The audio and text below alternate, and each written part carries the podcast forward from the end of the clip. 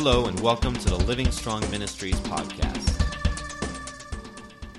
Daddy, can you tell me a story about Santa and reindeer, the chimney, and Santa's socks? Oh, well, it sounds like you're talking about Twas the Night Before Christmas. Well, I don't have that book, but let me see if I can remember a little bit. Come up here and sit on my lap.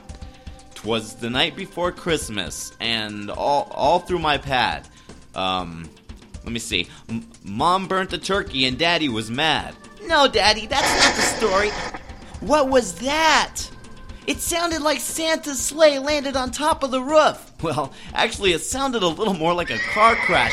Listen, listen.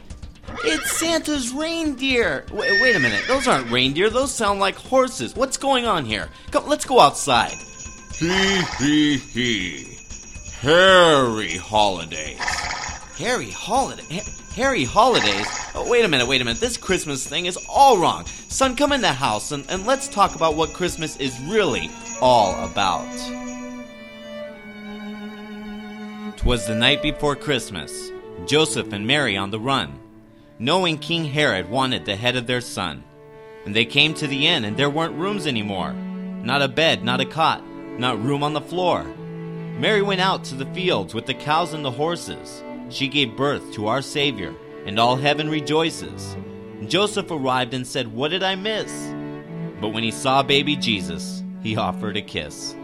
A star brightly shines for the world to see. Is God proclaiming, I now unite you unto me? Believe in my Son, and you'll never die. Draw near unto me, and to you I'll draw nigh. God said, Anything you ask in Jesus' name you'll receive. Give love unto others, and you've done it for me. Though Santa is jolly and places gifts under your tree, my gifts will not perish if you live unto me. So remember this Christmas to keep Jesus your sight. Merry Christmas to all, and to all a good life.